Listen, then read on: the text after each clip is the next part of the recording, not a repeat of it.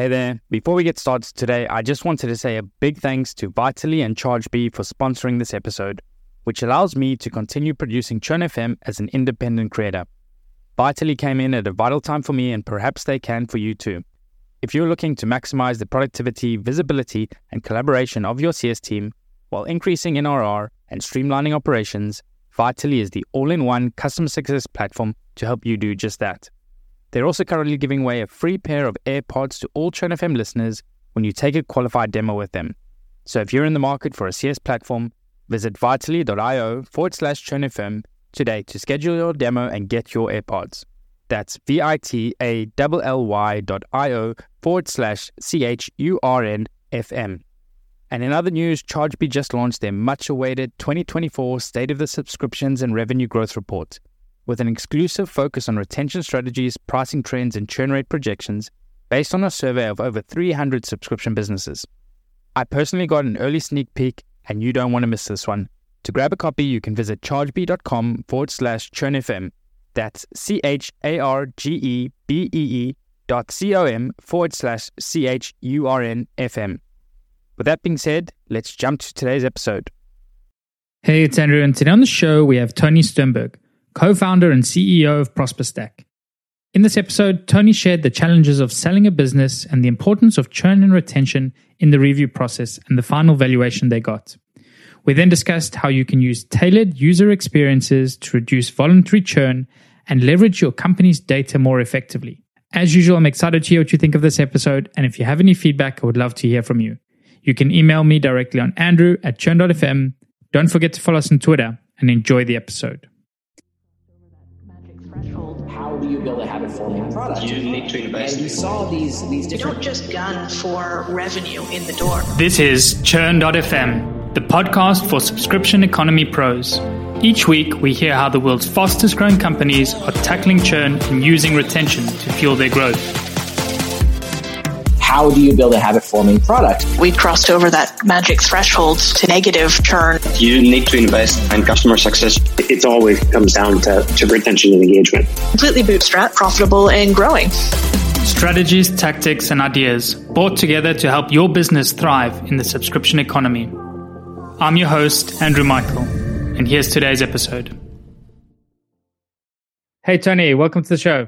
Hey, Andrew, thanks for having me on. It's a pleasure. For the listeners, Tony is the co founder and CEO of ProsperStack, a platform that automates and enhances subscriber acquisition and retention experiences.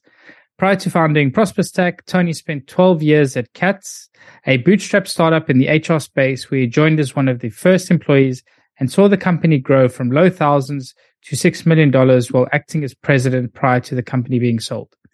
So, my first question for you, Tony, is what was the most challenging aspect of going through the acquisition period at Cats?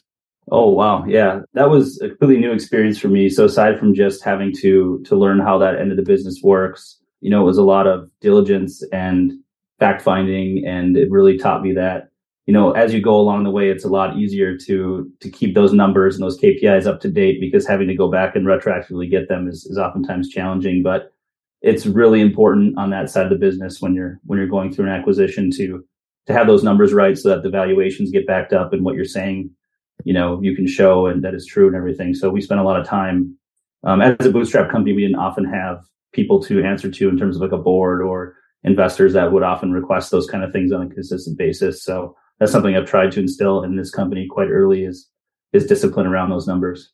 Nice. So one of the aspects then from your side was really just having access to data and showing you have the, the reporting to provide.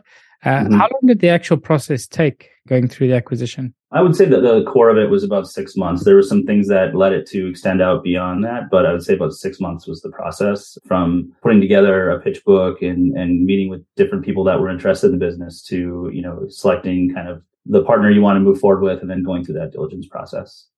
And uh, how much would you say like churn and retention came into the review process and the final valuation that the company got? Oh yeah, it was it was one of the core things that was focused on because it really honed in on you know what our LTV to CAC ratios were and the way that we calculated churn was was important to influence those numbers, which definitely backed up the valuation that we were getting. And not only that, for them to justify to their investors why they would pay a certain number for a company um, as well. And then it gets into forecasting. You know, once the acquisition goes through, how can we reallocate dollars to work with these ratios that we've developed and and really scale a business to the to the next level? And yeah, those were those numbers were absolutely core to to everything that was worked on in that process. Nice. And then following the acquisition, at some point uh, you went off and you start you founded ProsperStack. Like, how long did you last uh, post acquisition at the company? Yeah, I actually left prior to it going officially through. I was just in there until it went through, and um, yeah, it was acquired by another company that was it was rolled into, so didn't have to stay on or anything. But by that point, definitely had a lot of ideas and and a co-founder I wanted to to jump into the startup space again with because you know, I guess I never really left the startup space, but really wanted something of my own that I could hopefully grow into something successful. Very nice.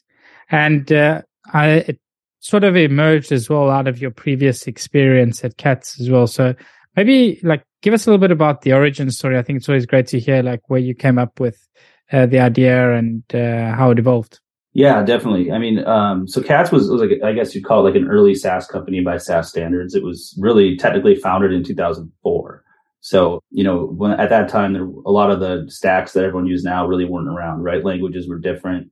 You know, platforms like Stripe and ChargeBee didn't exist, but we used a very, I would call it low touch, more of a product led approach to our user acquisition. So we would drive free trials of the website. You know, they could basically sign up and try it for 30 days for free which meant we didn't have like a more direct sales process. It was more or less transactional in the way we sold it, which meant they could buy it and pay us without talking to us. But that also meant on the flip side of things that they could cancel without talking to us. So we felt like we never really had that one to one connection to truly understand, you know, where did our product or service fall short in order to like understand why people churn. So it was always like this black hole that we could never really understand. And it was something that, you know, puzzled myself, puzzled the founder, and other people at the company because we just like how are we going to ever truly understand this if we don't have that relationship with the with the customers and we had ideas on how to do it but we had a, million things we wanted to build that were really core to the product and it was kind of like well how much effort can we really put towards this whole retention offboarding experience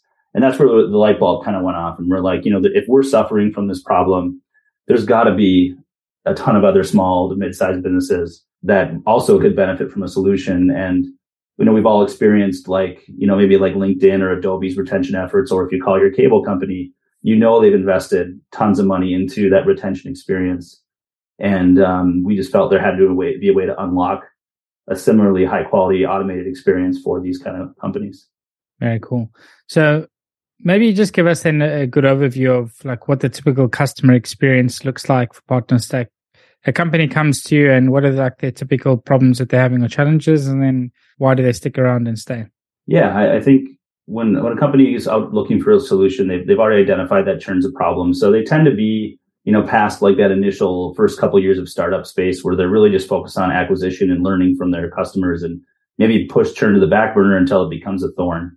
Well, then it becomes a problem, and maybe they're going through a round of funding or they want to go to fundraise. And if their churn's not looking good, investors are going to look at that first and foremost. So they say, what can we do to improve it? Well, then they start looking around at, at the market and, and, finding out here's some different things companies are doing, but we don't we're not really experts in this area.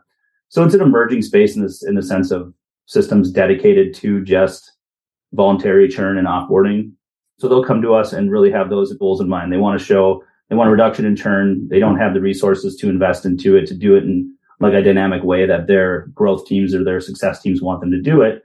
So they say, you know, what what like how what are you different about? And we basically partner with you know, the Stripes and Charge ChargeBees and all the other subscription billing management platforms of the world and make a low code way for them to plug it in and just create experiences. We call them flows, to really tailor the offboarding experience to that customer, truly understand why they're leaving and give them an alternative to cancellation when possible that speaks to that reason. It might be a service intervention. It might be, you know, a discount. It might be a, a plan alternative that, that better suits them. But all that is fed by data. All that is built within our product and automated and then scaled out by you know teams that don't require development resources to continually make changes and iterate and test. So that's really kind of a typical scenario. Um, it works. It tend to be like a, a direct consumer company or like I always call them like prosumers or really small businesses. You know, ones that can behave more like a consumer to make those decisions. You know, more on a whim. and they tend to also uh, be at a price point that we I would call moderate, like sub one hundred dollars per account per month type of thing. Interesting. Mm-hmm. And customers then would come to really try to build out like a good uh, exit flow for their customers, either to l- learn as much as possible from them or retain them themselves. Mm-hmm. When it comes to like offboarding best practices, then where do you recommend companies get started? Let's imagine like I come to you today and whether I use your software or not, like I want to start learning a little bit more from those that are churning. Like, what would be your recommendation, like to get an MVP off the ground? What would be like the very first step you'd say you need to to do to get started? Yeah, I, I think the, the first step is always you know just trying to learn from churn, and it, it might be I think introducing offers and alternatives is kind of a whole other layer to it. But you know, at a very simple thing, you could fire up a Typeform or a Google form or whatever internal survey tool you want to use and really just add, add a couple steps in there. And it's, and it's really just coming up with a reason of primary reasons they might leave, you know, maybe a handful. I, I recommend not going too, too far into it, just five, six, seven reasons that kind of boil down to the core of, of why your customers leave. I always recommend asking for open-ended feedback. You get a lot of unanticipated things. You know, it's great to have to be able to put into a spreadsheet. Here's the primary reason why they left. But if you can get unsolicited, like I would say unfiltered feedback from your customer, that's always best too. And then you can surface keywords from there. That's really useful. And keeping that process consumer friendly is a big driving reason of, of what we always consult and, and try to have our, our clients do as well, because we do believe there's a balance between the customer experience and the data and the ability for you to retain them. And then I think and on the other hand of that is just paying attention to like trends and, and laws that are coming in, force. You know, there are more consumer friendly laws coming in place. Basically, the idea is if, if you want to be safe, is if you acquire customers in like an automated online channel, you have to let them cancel in an automated online channel. The the general guidelines are if you acquire them in that way, let them cancel that way. So trying to put them into like call centers when they can sign up online is, is technically illegal.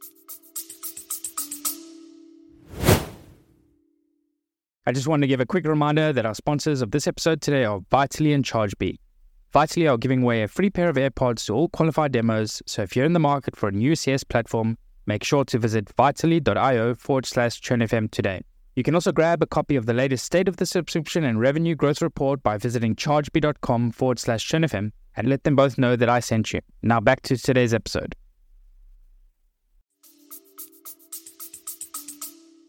Yeah, I've uh, experienced some bad experiences uh, like that myself, and uh, knowing the laws as well, it is one like very it's off-putting as well. Uh, extremely like if you quick to take my card and quick to take my details, you should be like quick to to let me go and uh, close the account itself. So the the thing then as well is at this stage you mentioned like a, a Typeform or anything you can get started. You start collecting feedback what would be the next step then? So now you've got your five, six options. You maybe have like an other, so people can give you additional details. You've started collecting feedback now. What do you do from there? Mm-hmm. Yeah, assuming that, that that feedback's funneling to something you can act on would be you know a great step. Like I said, trying to surface common keywords and open-ended feedback to really understand your users is great. If you can run them through any sort of analysis or automated tool like AWS has, you know that's a that's a bonus. But then I think you start getting into like, all right, great, we're getting that feedback.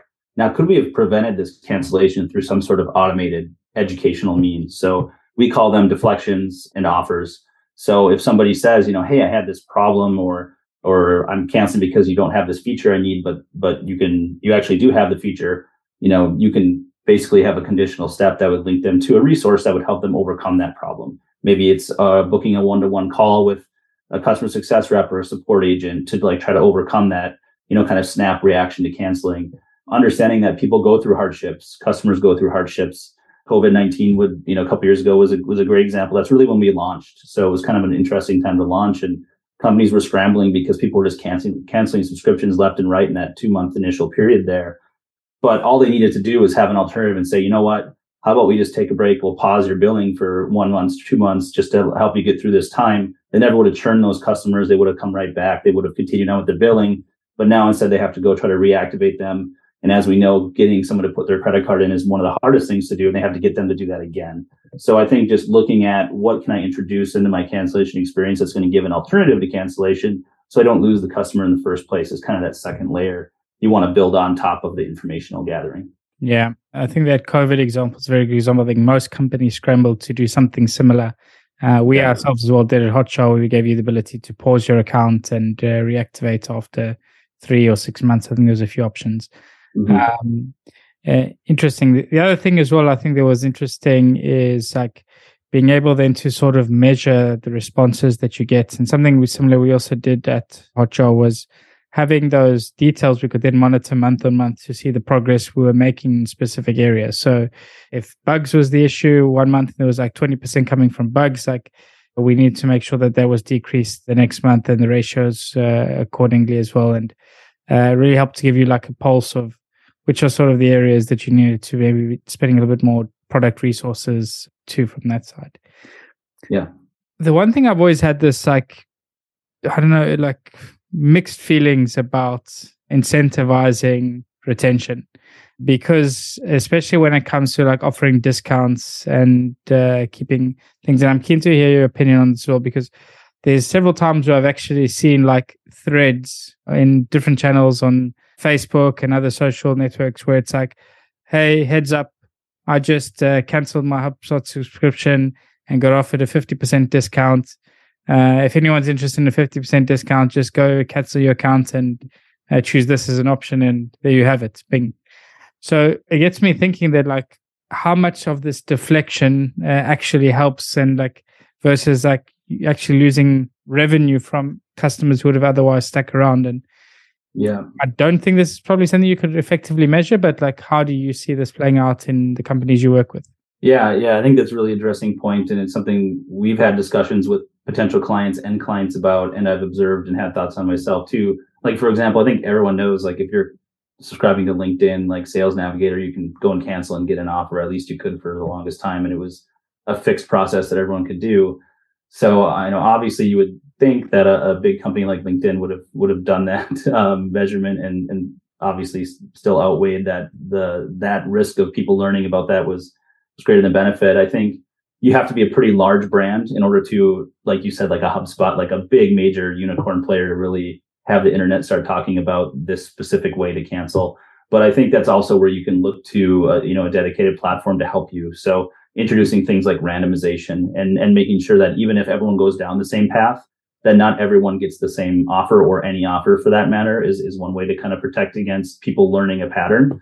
And then also just ways to leverage your user and their behavior and giving them that unique experience. So, um, for example, you know, on the onset of, of a cancellation experience, you know, you basically identify a segment of customer that it applies to. So if it's a customer that's been around less than 90 days and you know that you need to incentivize them to get past that maybe magical threshold of six months where they become a lifetime customer, it might be worthwhile for you to, even if it costs a temporary discount, to get them there and then get them back through automated ways or, or manual intervention to really see the value of that product. So we always recommend, you know, like if you're going to lean on coupons, generally temporary is the way to go because you want to get them to a point of reali- realizing that value again where they want to pay you full price. And, you know, at the end of the day, any subscriber you can keep is really going to only increase LTV, which kind of circling back to your first question is is one of the you know drivers of of a lot of the core things you do in your business. So and we feel like helping companies increase that is a certainly you know worthwhile endeavor. And a lot of the strategies that we consult with and impose are you know not offering things. You know how can we optimize if if offers were off the table and discounts and incentives, how could we optimize this experience to overcome that problem in more of an educational means to we call it a deflection versus a save to retain that customer without having to concede any revenue. And that's a win-win for for us. And that's kind of how we look at it. Nice. So first step you mentioned then like getting a good offboarding experience is figuring out like a way to collect the feedback. What are the reasons? Second way is to then like uh, understand those reasons, build in paths to enable deflection and try and retain some of those customers. Where do you go from there? Yeah, yeah. I think I was just maybe branching into that a little bit, and I think that is is really leveraging data from your customer base, and you know, again, we call them segments, you know, whatever you want to call them, but basically putting them in different different cohorts or groups or buckets, and giving them unique experiences that speak to where they're at in the customer lifecycle. Like we never um, advertise ourselves as a be all end all to churn. We look at ourselves as like you know a tool in a toolbox that that's going to get you to optimize your retention you know there's a lot of things you need to do at the on the onboarding stage at the mid cycle stage. Um, you know, even with like things like dunning and, and involuntary churn, you should be having solutions for that. And then, you know, kind of at the end of the life cycle where we live, you know, there's there's things to do. And then even beyond that, win back campaigns. But yeah, I mean, I think leveraging data, we, you know, specifically using data platforms like a segment.com and piping that information in and even showing the customer dynamic data, like one of the things that that we found useful would be to reinforce value like hey are you sure you want to leave? You know you imagine if you're a crm and you go to cancel it you know you've got 10,000 contacts in here 62,000 activities you know are these is this really what you want to leave behind? It kind of makes the person pause and say you know i have got a lot invested in this. I've got a lot of value in this product. I can't just cancel that and lose access to it. So just kind of reminding them in that moment what value they've gotten on your product with that leveraging that data that we're talking about can be super powerful. Very cool Nice. So moving on a little bit, uh, I want to ask you a question that I ask every guest that joins the show. I have a feeling I know what your answer is going to be, but I'm going to ask it anyway. Let's imagine a hypothetical scenario. You join a new company, the CEO comes to you and says, Hey, Tony, 90 days, you got to turn things around. You're in charge. The catch is you're not going to tell me I'm going to look at data or I'm going to speak to customers and figure out the biggest pain points and start there or speak to internal teams you're just going to take a tactic that you've seen work at a previous company and run with it blindly, hoping it reduces churn uh, within the 90 days. What would you do? Yeah. All right. So uh, the assumption here is that I have to have an automated solution. So I guess I'd make a leap. And, and if it is a type of company that has more of that price point that tends to be more product led, then yeah, I would I would probably go down the path of of um, you know really quick easy wins, which would be like a, a, a cancellation flow or experience because it's one of the more tangible things that you can do. Like I bought a lot of software in my day, and a lot of the software that you see and you have to buy into is the idea of ROI through time saved, right? Well, the, what's unique about a cancellation flow, it's it's dollars saved because like this person went to cancel, they did not cancel for this whatever reason, and now this is actual invoiced revenue back to you, and that's a very easy way to tie back into making an impact. So that's why I would say go down that path first. Good start there. Cool. What's one thing you know today about churn retention that you wish you knew when you got started with your career? Yeah, I mean all the all the KPIs we've talked about today and, and learning how to calculate them and, and just having them at ready is is something that's hugely important and that I've learned the importance of through the later stages of the bootstrap company I was with at Cats and then even just now being a company that has investors and is funded and the importance of them are, you know, the core metrics, churn, LTV, acquisition costs and you know a few others from there but those are definitely core that my investors are always asking about. Nice. I was also interested you mentioned like you launched when uh, covid started previously and uh, the timing for that feels like a product like yours like the perfect storm. How are you seeing the current markets in terms from your business perspective? Because a lot of companies out there they're feeling the pain now they're like a pending recession upcoming. How is it for business like ProsperStack, where more and more companies now are actually starting to think about how do we retain more of our customer base? Yeah, yeah, you're right. It was a very interesting time to launch. Uh, I would say that we were optimistic that retention would be a focus, you know, even during COVID as people were leaving, but it was still a scary time to just launch into the unknown, right? Yeah. But as we've gone a couple years since then, and now we're shifting into a recession, we've done a lot of customer interviews specifically with our own customer base lately. And one overwhelming theme that everything seems to have shifted in the last three, six months to a year is really towards retention. You know, money is not as cheap right now. Investor dollars are tightening up. So it's not as easy just to go grab a lot of cash and just and, and throw that growth and acquisition, right? They have to be a lot smarter with that cash and invest in areas like retention, which is going to be, you know, five to seven X cheaper than an acquisition cost over the long haul. So, um, you know, like I said, it, it's it seems to me that everyone is shifting towards that. When we've had conversations with customers, a couple of them even said, like, "It's funny you ask about where our focus is because at the end of last quarter, we we actually had kind of a quarter close and a new quarter kickoff, and our theme is retain this quarter." And I think that speaks to the the attitude and the shift of everything and, and where it's headed, and and people are going to be focusing a lot more on retention these days. Absolutely, nice. Well, Tony, is there any sort of final thoughts you want to leave the listeners with before we wrap up today? Anything they should be aware of uh, in relation to your work? I guess, you know, just as a general theme, I, I touched on a little bit earlier, you know, I don't think that there's ever any one silver bullet towards retention. I think you need to evaluate your own business, you know, your, your type of customer, your price points, and determine what solutions are best for you. But definitely investing in retention as a whole, no matter what area of the life cycle, is going to be something that you're going to be want to do, wanting to do in the next, especially if you're not already doing it in the next three six months, because I think you'll fall fall behind without proper investment into it. Absolutely, and I think more so now, as you mentioned, in the climate we're in, businesses and metrics are going to become a lot more demanding all around, especially if you're a startup and you're in the venture space. Uh, churn and retention is is the number one uh, metric I think that's going to be talked about now over the next few months. Definitely. So very nice, Tony. Well, it's been a pleasure hosting you today. Thank you so much for joining the show, and uh, wish you best of luck now going forward into this new year, navigating through the climate. Yeah, thanks again, Andrew. It was great to be on, and um, best of luck to you as well. Thanks, Tony. Have a great day. And that's a wrap for the show today with me, Andrew Michael. I really hope you enjoyed it and you're able to pull out something valuable for your business. To keep up to date with Churn.fm and be notified about new episodes, blog posts, and more, subscribe to our mailing list by visiting churn.fm. Also, don't forget to subscribe to our show on iTunes, Google Play, or wherever you listen to your podcasts. If you have any feedback, good or bad, I would love to hear from you, and you can provide your blunt, direct feedback by sending it to Andrew at churn.fm. Lastly, but most importantly, if you enjoyed this episode, please share it and leave a review, as it really helps get the word out and grow the community. Thanks again for listening. See you again next week.